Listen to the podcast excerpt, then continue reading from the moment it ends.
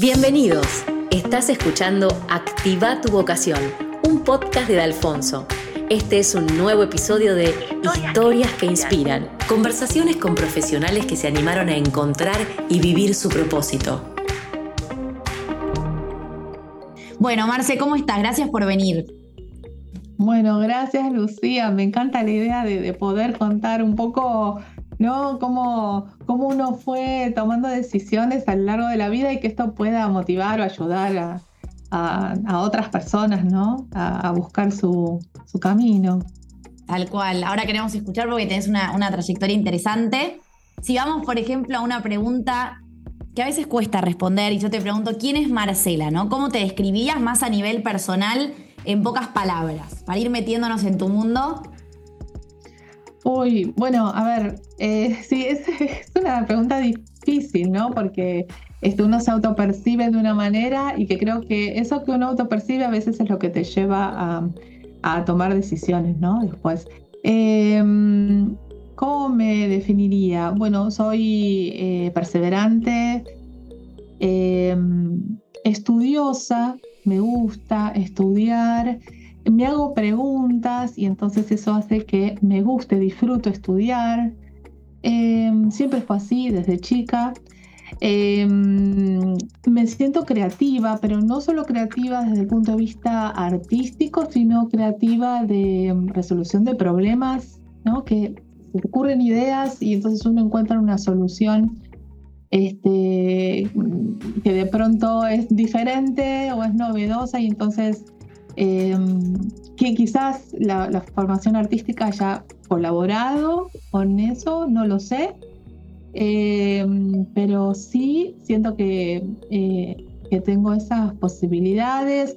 Em, soy empática, o sea, también me caracterizo por, eh, por empatizar y por eh, esto de de resonar con lo que siente la otra persona eh, fácilmente. Eh, bueno, es proactiva, o sea, tengo motivación, me gusta tomar iniciativa. eso es un poco, sí, lo que podría decir de mí. Que, es un montón. para Muy bien. Y si vamos, Marce, a tu infancia, ¿no? Si te acordás y yo te pregunto a qué te gustaba jugar cuando eras chica, ¿tenés algún juego que recuerdes, algo más recurrente? Bueno, yo me acuerdo que cuando yo era chica nos, nos encontramos en la vereda a jugar. O sea, los vecinos o los compañeros venían los compañeros de la escuela y entonces nos encontrábamos en la vereda y a qué jugábamos, a la mancha, a las escondidas, jugábamos este, a la rayuela, todo así, ¿no? Era espontáneo, después de la escuela, un ratito. La distensión era encontrarse con, los amigos, este, por supuesto, barrio tranquilo, ¿no?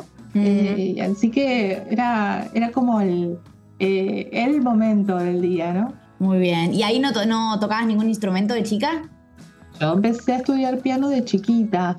Eh, a los cuatro años empecé a tocar el piano, a tomar clases. Ah. Sí, yo tenía una maestra jardinera que tocaba la guitarra. Yo iba a escuela pública, siempre fui a escuela pública. Este, y entonces eh, tenía una maestra jardinera que tocaba la guitarra y yo quería tocar, yo quería aprender guitarra porque claro, la maestra jardinera, yo era chiquita, la maestra jardinera, la guitarra, presentación. En ese entonces, este, la, pedagogía musical era diferente a, lo que después yo aprendí de grande. Y entonces cuando fui a un profesor de guitarra, claro, no, tenía las manos muy chiquitas. Y en ese entonces no había guitarras más chiquitas, sino que las guitarras eran todas tamaño único. Claro. No, guitarra no, tenés que esperar a que te crezca la mano, ¿entendés? Y entonces pero podés empezar con el piano si querés. Y yo recuerdo, ¿no? La, desilusión, de chiquita me quedó.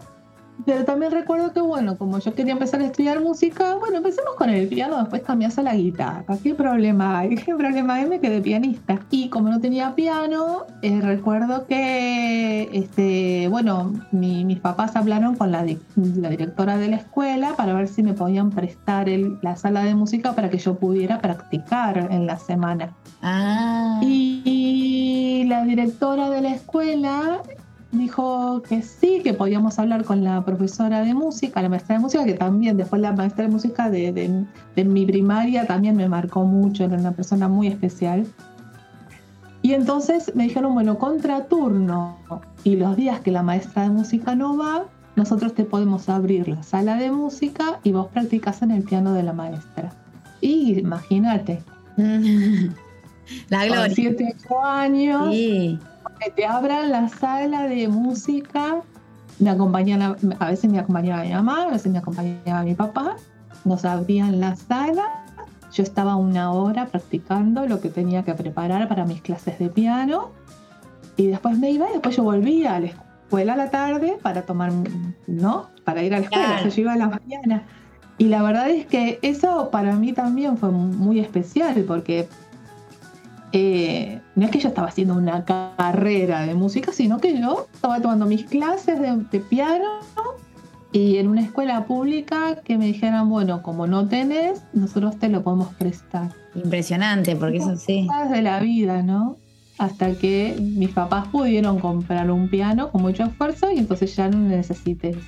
Pero fueron dos años que mientras los demás nenes estaban en el recreo del turno mañana, yo tiqui, tiqui en la sala de música.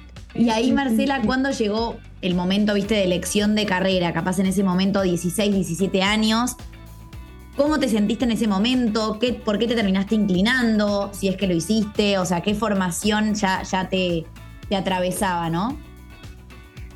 Bueno, yo hice colegio industrial, con lo cual ya salí con una profesión. En ese entonces existían las escuelas industriales, yo soy técnica química y a la par, ya a los 12 años, a la par que hacía la escuela, que en ese momento tenía toda mi prioridad, me encantaba la química, este, estudié y me encantaba ir a la escuela y me encantaba este, el laboratorio y las fórmulas y bueno, a la par yo seguí estudiando música porque entré al Conservatorio Nacional de Música López Buchardo a los 12 años que te permitían rendir materias libres hasta que terminabas ese primer ciclo de cuatro años. Entonces siempre yo tenía mucha carga horaria en la escuela, entonces el conservatorio lo iba haciendo de a poquito, rindiendo libres esos primeros años de las materias. Cuando terminé la secundaria, eh, estaba como muy decidida a estudiar tecnología de los alimentos. ¿Qué pasó? Yo entro a la licenciatura en química mientras estoy cursando, después de cursar el CBC y cursar el primer año de la carrera, hay un cambio de planes, no hay más orientaciones, no hay más tecnología de los alimentos. Y entonces ahí, cuando me perdí, y dije, ¿y esto que yo había elegido ahora no está? Claro, un baldazo. Y no están mis posibilidades. Y entonces pensé bueno, pero yo no quiero poner tiempo en algo que no quiero. Porque yo quería tecnología de los alimentos, no licenciatura en química por, por inercia de, haber estudiado en la escuela. Y entonces dije, qué interesante esto de poder programar computadoras y demás. Y entonces eso yo había decidido que si me gustaba no lo iba a hacer eh, como licenciatura, sino que lo iba a hacer como terciario y, terciario, y entonces decidí, lo hice en un terciario eh, que es este, el, terciario que ofrecía y creo que sigue ofreciendo el Instituto ORT. ¿no? Entonces fue mi primera experiencia en educación privada donde yo hice ¿no? mi, mi formación en análisis de sistemas. Y mientras tanto, yo me recibo de profesora nacional de música, así despacito, materia por materia, ¿no? Años que en realidad duraban dos, porque yo los tenía que subdividir. Termino mi primer carrera de música como profesora nacional de música, orientación piano. Entonces, en ese recorrido que yo ah, voy a completar educación musical y estoy trabajando en el área de sistemas, en una de las últimas materias de la carrera de educación musical hay una profesora en la materia didáctica pionera de la musicoterapia argentina. Para mí, la musicoterapia, digamos, yo no sabía que existía. Esta profesora la mencionaba, la disciplina, eh, la mencionaba bastante, digamos, como ella era pionera, había muchos otros pioneros, pero ella estaba dentro de ese grupo de pioneros en los años 60, hablo, ¿no? Entonces, ahí en, ese mirar esas carpetas, es cuando dije, ah, mira la musicoterapia, ¿te parece que aquí puedo llevar la música a otro nivel? ¿No? Estaba leyendo, ¿no? Este, dije, me parece que esto, por aquí voy a ir, pero todavía no lo sabía eh, con exactitud. Y entonces me anoto, me encuentro por supuesto con esta profesora que en ese momento era la directora de la carrera de musicoterapia en la UBA. Y entonces me siento delante de eso, bueno, acá estoy, como todo, ella, todo lo que ella había sembrado, ¿no? Este, en cuanto a la musicoterapia, bueno, acá vengo a probar, a ver si me gusta. Y entonces yo recuerdo haber usado una primera materia introductoria que se llamaba Seminario de Musicoterapia, que la dictaba ella con los otros dos codirectores de la carrera, y es donde me di cuenta que era mi vocación. A mitad de carrera ah, conocí que había otras maneras de pensar la musicoterapia y de hacerla. Yo seguía avanzando un poquito más ya era como inevitable que yo quería estudiar esa otra manera de entender la musicoterapia. Bien. Y entonces, fíjate cómo son las cosas, que decidí interrumpir la cursada aquí y me, me fui a Estados Unidos a estudiar la musicoterapia que yo quería. ¡Wow! ¿Y ahí cuánto tiempo estuviste? Estuve seis años. Ah, un montón. Dos años de estudio y después tuve la posibilidad de quedarme trabajando allá. Este, y entonces, bueno, esa experiencia, esa otra manera de mirar y de entender y de explicar y de hacer musicoterapia, em, hizo que cuando yo regresara, bueno, pensara cómo compartir ese saber diferente aquí, ¿no? Sea con personas que ya tenían el título o personas que querían formar. Entonces, ahí surge, bueno, la posibilidad de, abrir la carrera y entonces, bueno, estoy justamente eh, en esa carrera, comparto esta otra mirada y otra, esta otra manera de entender o de hacer musicoterapia, ¿no? Como alternativa a lo que, a lo que de pronto se hacía tradicionalmente aquí. Y Estados Unidos, vos lo tenías como referente por haberlo visto en la carrera que escuchaste y dijiste voy a investigar o por qué Estados Unidos, digamos, es referente en esto? Estados Unidos es pionero como lo es Argentina, como lo es Inglaterra en ah, musicoterapia. empezaron todos más o menos fines de los 50, principios de los 60. Pero no es Estados Unidos, sino esa universidad en particular, porque ahí ah. estaban los referentes con los cuales a mí me interesaba estudiar, que tenían esta manera de entender la musicoterapia, que tampoco es la musicoterapia norteamericana, es la musicoterapia que ellos ofrecían. Ah, ok. Era muy puntual, era una universidad, un centro de musicoterapia en particular, una cosmovisión muy especial, que son referentes a nivel internacional, por supuesto pero no, era, no me daba lo mismo cualquier lugar. Tenía que ser en esa universidad. O sea, si no me aceptaban cuando aplicaba, no era mi interés ir a Estados Unidos por Estados Unidos, sino que era porque ellos estaban ahí. Claro, claro. Y ellos hubieran estado en China, hubieran ido en China, estaban en Italia, hubieran ido en Italia. estaban ahí y entonces esa es la musicoterapia que realmente ahí sentí mm, todavía aún más la vocación. Claro. Pero, por ejemplo, para explicarle al resto, ¿no? Que hay algunos que tenemos más conocimiento, otros que no tanto. Si tuvieras que decir qué es la musicoterapia, ¿no? Y cuál es como el campo laboral, como para entender un poco más la profesión también. Porque obviamente que ya se conoce mucho más que antes, pero todavía está ahí, ¿viste? Que... Mire, yo lo voy a hacer simple porque está la definición oficial y demás, pero yo lo voy a hacer como simple. La musicoterapia es el uso especializado de la música en el área de la salud. Y área de la salud se comprende todo, sea salud mental, salud física, salud cognitiva, salud social, comunitaria, o sea, salud.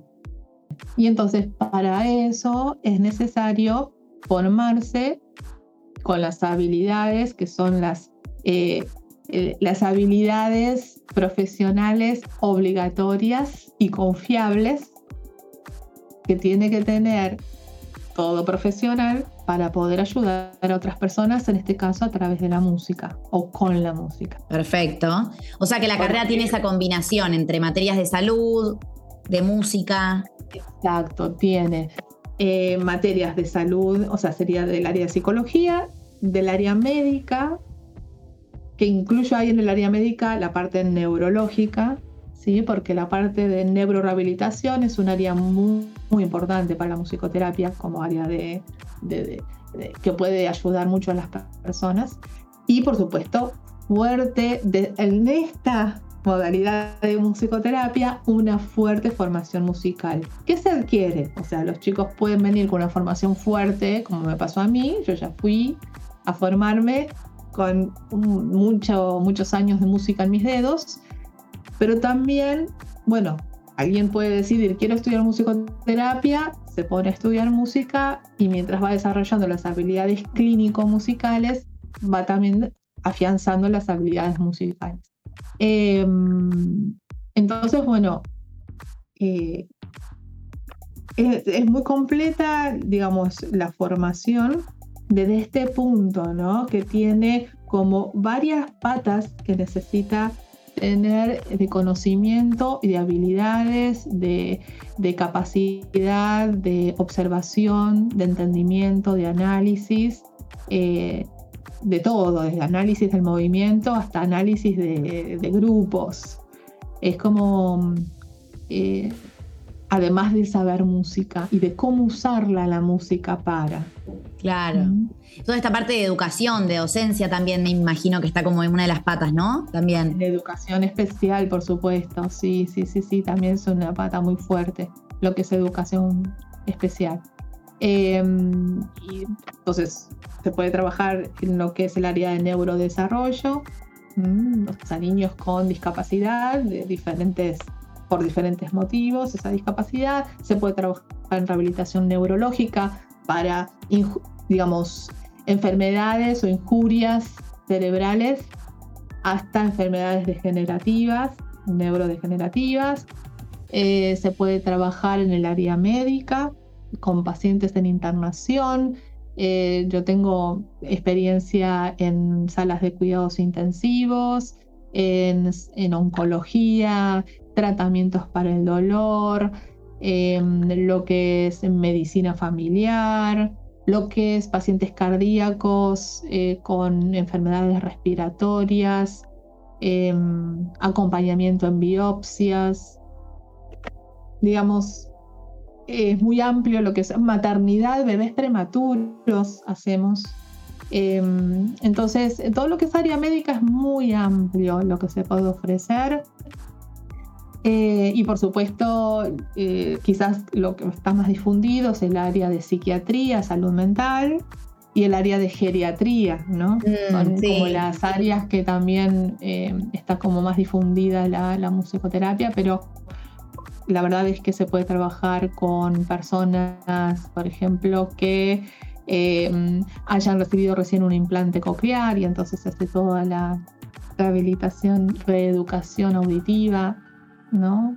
En la activación de ese implante coclear. Se puede acompañar pre y post anestesia. Sí, es un montón, o sea, hay muchas muchas ramitas que ni te imaginas. Mucha variedad, o sea, para el que le gusta el área médica y no quiere ser médico. Claro, claro. Le da ayudar desde la música y trabaja en un hospital. ¿Ustedes tienen prácticas en la carrera? ¿Cómo? ¿Tienen prácticas en la carrera? tenemos prácticas, tenemos en UCES tenemos laboratorio de simulación, que es un hospital virtual que significa que hay como consultorios y salas hospitalarias en donde tenemos simuladores y pacientes simulados y entonces llevamos a los alumnos a hacer primero prácticas ahí antes de ir a las prácticas en las instituciones. Ah, está bueno. Muy novedoso en UCES, que ese laboratorio de simulación lo compartimos con medicina, enfermería, kinesiología, todos usamos ese laboratorio de simulación. Está buenísimo. Em, y después sí tenemos prácticas, y las prácticas tenemos, son tres prácticas en niños y adolescentes y tres prácticas en adultos y adultos mayores, y en ambas eh, se hacen en hospital, o sea, hacemos hospital para pediatría y hospital para adultos. Y después hacemos em, lo que es eh, neurodesarrollo, que es en consultorios, y lo que es eh, educación especial, que es en centros educativos terapéuticos. Y después tenemos la práctica de em, adultos mayores, que son residencias geriátricas, y tenemos, em, nos faltaría lo que es salud mental. Bien. Ahí se completan las seis áreas como em, para englobar como las ramas mm. de, ejercicio, pero por supuesto que hay mucho más. cuando hacemos pediatría, hicimos este año las prácticas en el Hospital Fernández y entonces se hicieron en, la unidad de cuidados intensivos neonatal, o sea, trabajaron con bebés prematuros y también en las salas de internación pediátrica.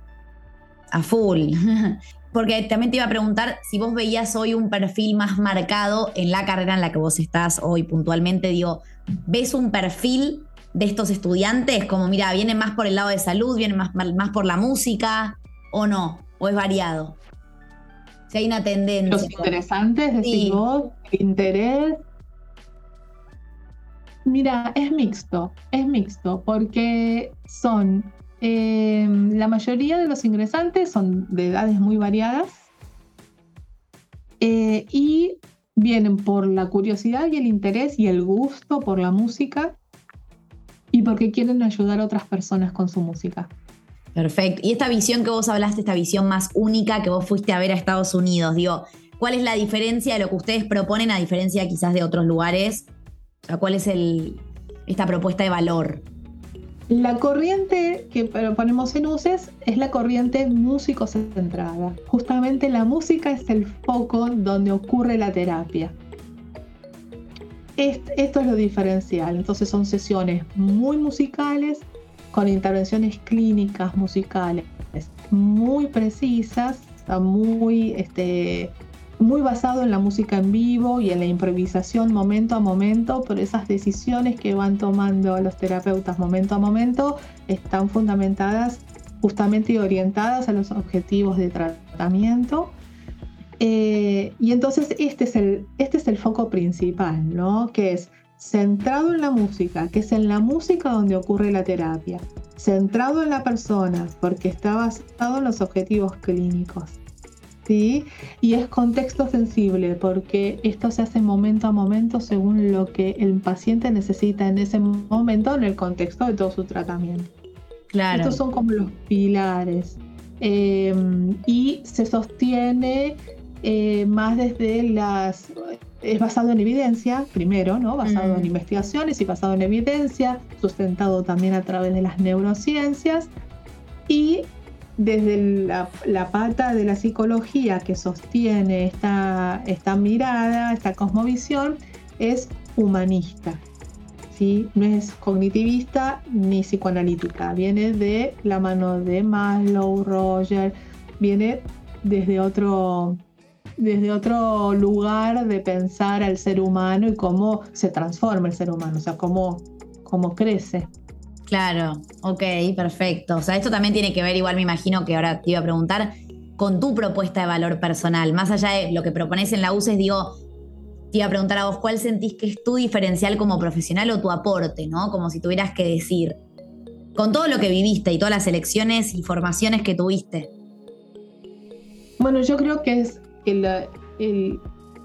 mi creencia y mi convicción que la música eh, tiene esta posibilidad de, transformar y tocar vidas, ¿no? Y que, em, digamos, eh, yo estoy agradecida de, haber podido estar en un lugar que me enseñaran lo que yo quería aprender para poder ayudar a transformar vidas. Y eh, creo que ese es mi diferencial, que puedo decir que eh, con mi música yo he acompañado muchas personas que, mira, justamente ayer me llegó un audio de una familia eh, contándome después de mucho tiempo los logros del familiar que alguna vez yo pude acompañar y hoy, aún hoy dando las gracias a la música que, hicimos juntos. Entonces me parece que ese es el diferencial, que poder encontrar la música que pueda ayudar al otro, ¿no? Me encanta. Y por ejemplo te iba a preguntar también, Marce, es ¿qué es lo que vos más disfrutás particularmente de esta profesión? O sea, el momento ese culmine que decís, por esto lo hago y acá estoy 100% conectada a esa vocación. De todo el proceso, pues imagino que es. ese yo creo que tiene que ver con lo que recién te decía, ¿no? Esto de, ese, ese momento que estás haciendo música con el otro y vos estás viendo que al otro le pasan cosas para mejor. Es eso, esa posibilidad de en el aquí y ahora que estás diseñando a dónde ir y vos ves que está funcionando, que va, ¿no? Em, eso me parece que es, único, eso es único. Al menos desde lo que me toca a mí con la música. Por supuesto que esto debe pasar en otras profesiones también, ¿no? Pero digo, a mí es eso lo que me, me fascina del poder usar la música de esta manera. Em, y por otro lado, bueno, ha, sucedido que un, chico jovencito que había tenido un accidente automovilístico, que estaba con un diagnóstico de estado vegetativo, es decir, que no tenía respuesta voluntaria. O sea, solamente duerme o se despierta, pero no tiene respuesta voluntaria. Y entonces, después de tres años de estar en esa, en esa situación, eh, la familia decide hacer como una revisión del diagnóstico, ver qué más, o sea, en la búsqueda de qué más podemos hacer, podemos hacer. Y entonces llega el momento de la evaluación de respuesta musical y este muchachito muestra que está ahí, que está consciente. Eh, y los padres emocionadísimos, ¿no? De que en ese momento en que estamos haciendo música para él, este, que a él se le hizo participar de una manera, eh, digamos, físicamente con ayuda, con asistencia, él muestra conciencia.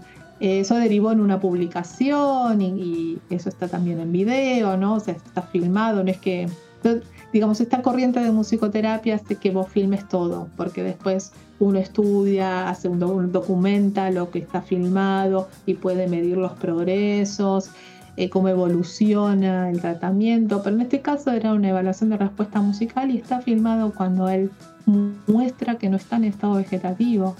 Entonces estas cosas que pueden ocurrir y solo por la música, ¿no? Pero no es la música sola porque sí, sino que alguien está decidiendo cómo tocarla. Sí, con esa facilitación. Mm. ¿Cómo hacer para ponerse en contacto con el otro a través de la música? Buenísimo, sí, tal cual. Y si te pregunto, Marce, por ejemplo, ¿por qué crees que la música, o sea, obviamente que ya fuiste contando un montón, ¿no? Pero, ¿por qué la música tiene ese poder sanante? ¿Por qué tanto mm. impacto? Bueno, primero porque hay, varias, hay, varias razones que podríamos dar, ¿no? Eh, primero, porque la música tiene este efecto en el ser humano que está asociado con esta gratificación, ¿no? El placer de escuchar o de hacer música. Hay una gratificación y esto tiene que ver con lo emocionalmente significativo. Acá tenés como una parte que no es menor, que es que hacer música implica necesariamente estar involucrado en una experiencia que es emocionalmente significativa. Cuando no es emocionalmente significativa, tampoco va a ocurrir la terapia, ¿no? Entonces, por un lado es esto. Por otro lado, tiene que ver cómo la música es procesada en el cerebro. Entonces, eh, los neurocientíficos coinciden y acuerdan en que la música es el material que más demanda le impone al cerebro en cuanto a la cantidad, eh, las regiones cerebrales que entran en juego y se activan para procesar la música como tal y que podamos entenderla la música, es el material que más demanda le impone el cerebro. Es donde hay mayor conectividad interna. O sea, áreas que de pronto en otras funciones cognitivas, por ejemplo, o funciones motoras, hay áreas que no se activarían juntas. Bueno, con la música, y uno ve en estudios de resonancia magnética funcional que te muestran cómo se activa el cerebro, los colores y demás, es todo muy lindo, pero es fascinante ver que por el solo hecho de escuchar música, parece fuegos artificiales por todo el cerebro, todo. Entonces, imagínate si ocurre eso por escuchar y si las transformaciones se hacen, ocurren cuando uno hace, no cuando uno observa, ¿no? Porque en, en todo, tu cuerpo no se va a modelar si no haces gimnasia. O sea, claro. gimnasia tu cuerpo no se modela. Matemática, no vas a aprender por mirar, vas a aprender si lo practicas. Bueno, la música lo mismo, va a generar una transformación en la conectividad de tu cerebro, en cómo funciona tu cerebro cuando haces música, no cuando escuchas. Entonces los cambios son perdurables. Entonces ahí hay otra dimensión muy importante de por qué la música es transformadora, siempre y cuando hagamos música. Mm. ¿Sí? Eh, y por otro lado está la dimensión social. Yo para hacer música en el contexto de la terapia necesariamente estoy haciendo música con mi, terapeuta. Y si estoy en un grupo, estoy haciendo música con mis pares y el terapeuta. Entonces hay una dimensión social que siempre está presente. Porque la terapia siempre, hay un mínimo, somos dos. Claro, sí, como que conecta, nos conecta. Como... Mm. Pero si yo junto la dimensión social interpersonal y relacional con eh, lo, que ocurre a nivel cerebral con lo que ocurre a nivel emocional, ¿cierto? Si yo mm. junto todo eso de la mano de un profesional que sabe cómo promover esas experiencias musicales para que se cumplan los objetivos de, de tratamiento que necesitan los pacientes, es un trabajo a nivel no verbal. Por más que uno canta, Mm, ¿no? Tal cual. En esta corriente, que es músico centrada, por más que cantemos, la prioridad está en la experiencia de cantar y no tanto en las palabras que canto. Porque el foco está en la música, en la experiencia musical, ¿no? Y entonces, eh, por eso el foco es, es hacer música, que ahí va a ocurrir la transformación. ¿Qué tendencias ves en relación a todo lo que estás contando que tiene un hilo conductor tremendo, ¿qué tendencias ves en el plano de la salud, por lo menos en Argentina, en cuanto a avances, cosmovisión? Si la música terapia está teniendo como otro protagonismo también este último tiempo, como, ¿qué es lo que ves vos desde tu lugar? Eh, yo creo que ha cambiado bastante en esta última década el posicionamiento de la musicoterapia, ha cambiado bastante. Em, hay más, eh, uno ve que hay más eh, cargos, hay más instituciones y más oferta. Sigue siendo insuficiente la cantidad de musicoterapeutas que hay para la cantidad de personas que necesitan de la musicoterapia.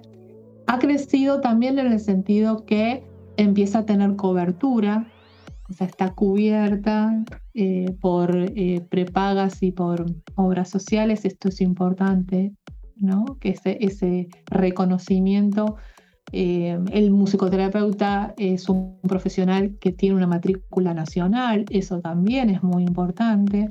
Entonces creo que estas, estos logros de esta última década de la profesión han sido realmente muy positivos para fomentar que realmente haya más musicoterapeutas, porque eh, no solo aquí en la ciudad, que parece donde hay más necesidad, en el interior del país hay muy poquito y que y también se necesitan, ¿no?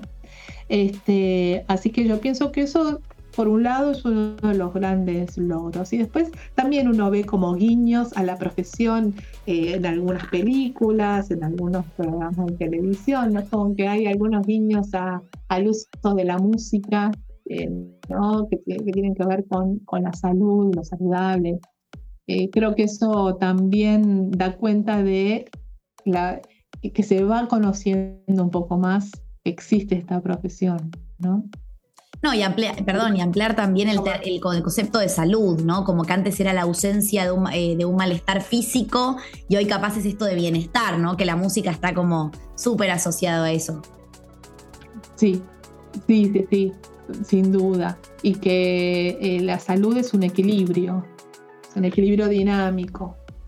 No, no, no es ausencia de enfermedad, sino es ese equilibrio dinámico que cada uno logra para tener una calidad de vida determinada y en ese equilibrio uno va, ¿no? Haciendo esto. Eh, entonces, sí, la música puede acompañar justamente estas cuestiones para dar calidad de vida, ¿no?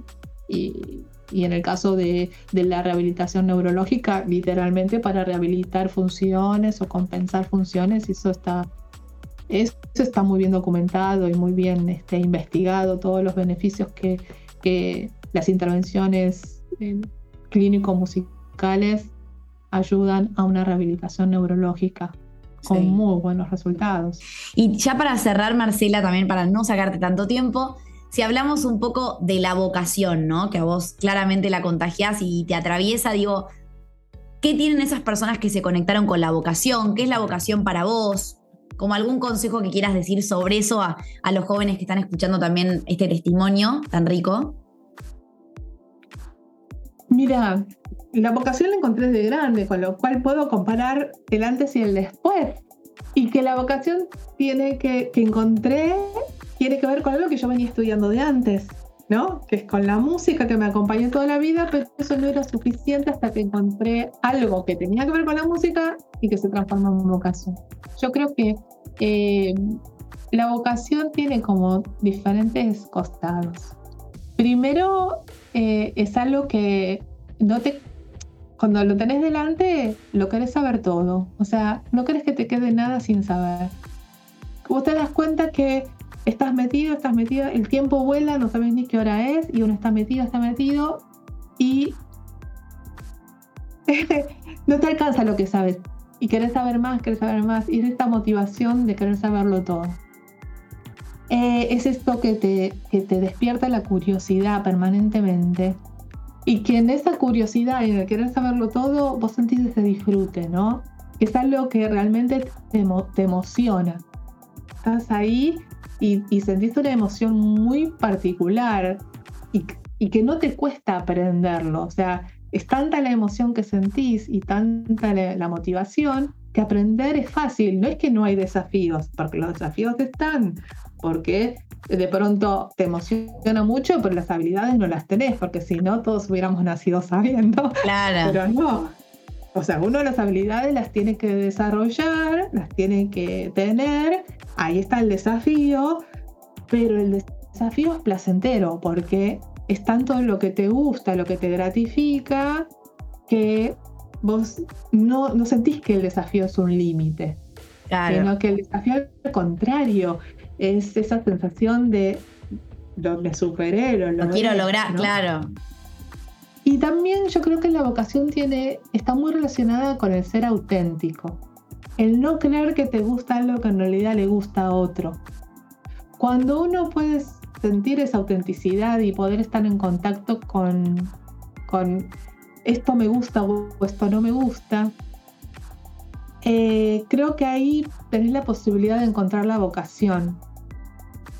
Porque no elegís desde un lugar de, ah, esa es la vocación del otro, a mí también me va a gustar, sino que tiene que ver con conocerte en qué sos bueno, cuáles son tus fortalezas.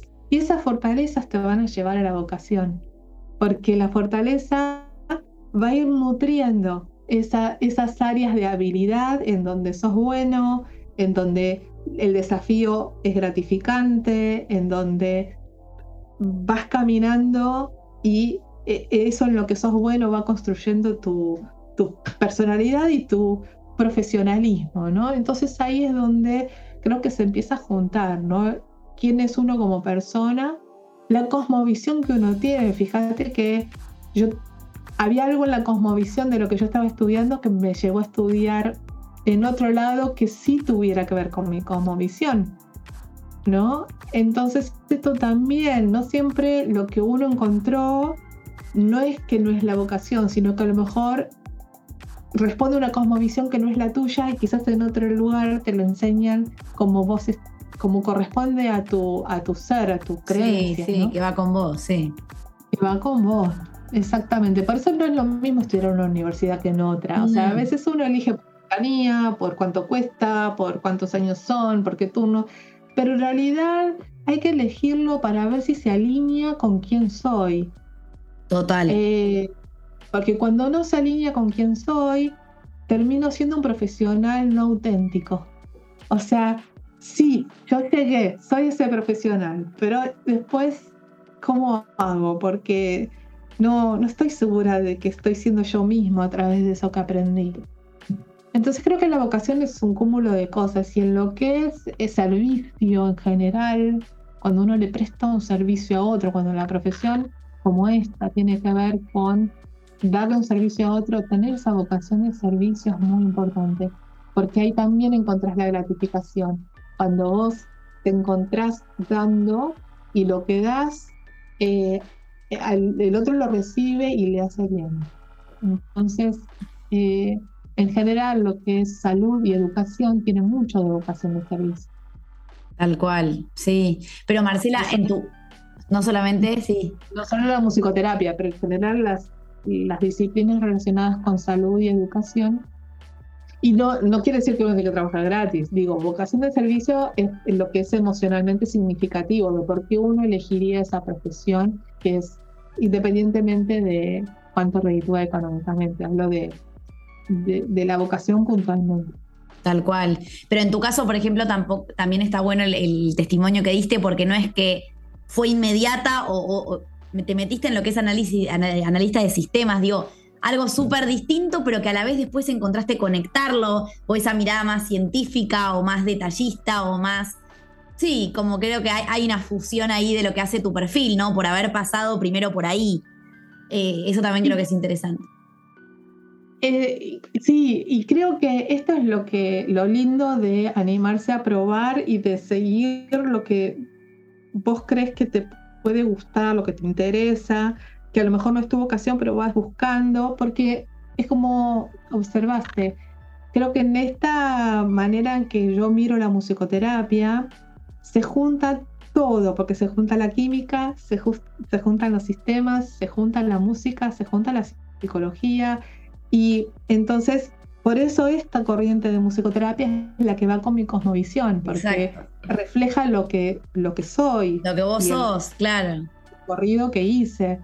Entonces, me parece que esto también es muy importante para encontrar la vocación, que no es que uno pierda el tiempo porque hizo otras cosas que no tienen nada que ver, porque seguro que tienen que ver, porque es uno mismo el que, el que junta. Tal cual. Y por algo exploraste eso, o sea, estaba en vos, lo vibraste en ese momento, lo sentiste, digo. Tal cual. Sí, sí. Y lo, que, y lo importante también es saber que lo que uno hace parece que uno lo olvida, pero no lo olvida. Está mm. guardado. Claro. guardado. Y en un momento uno lo usa. Se activa. Mm. Sí, sí, sí. y nada es pérdida de tiempo. Es exploración y que en esa exploración uno se va formando. Sí, como persona y como profesional. O sea, sí, sí, tal cual, de ambas partes. Bueno, Marcela, Gracias, gracias, no te quiero, había otras preguntas, pero ya está, ya tocamos un montón de temas. Fue un placer escuchar tu recorrido, eh, increíble todo lo que haces y me, emociona eh, escuchar como los avances y esta mirada de la profesión, eh, que estoy segura que tiene muchísimo impacto. estoy segura que va a servir de mucho. Bueno, me alegro mucho, me encantó haber compartido este, un poco mi y espero que que les sirva, que les sirva a los que están buscándose y tratando de, encontrar un, camino, ¿no? Un, camino nuevo, a lo mejor ya vienen haciendo algo y que, y que todo, todo cuenta, todo cuenta. Aparte hoy lo artístico es como que está muy fuerte y muy en auge en los jóvenes y la expresión y el conectar con otros. Por eso también es como que vimos tu perfil y dijimos, sí o sí, eh, creo que tiene mucho de esto de lo social, así que también nos venía súper bien. Te agradezco un montón, Marcela. Gracias de verdad. No, por favor. Súper Gracias a vos, Lucía. Esto fue Activa tu vocación. Si te gustó este episodio, suscríbete al podcast para recibir notificaciones cada vez que subamos otros. También podés encontrarnos en Instagram y LinkedIn como arroba centro de Alfonso. Todos tenemos una vocación por descubrir. Animate a vivir una vida con sentido. Te esperamos en el próximo episodio.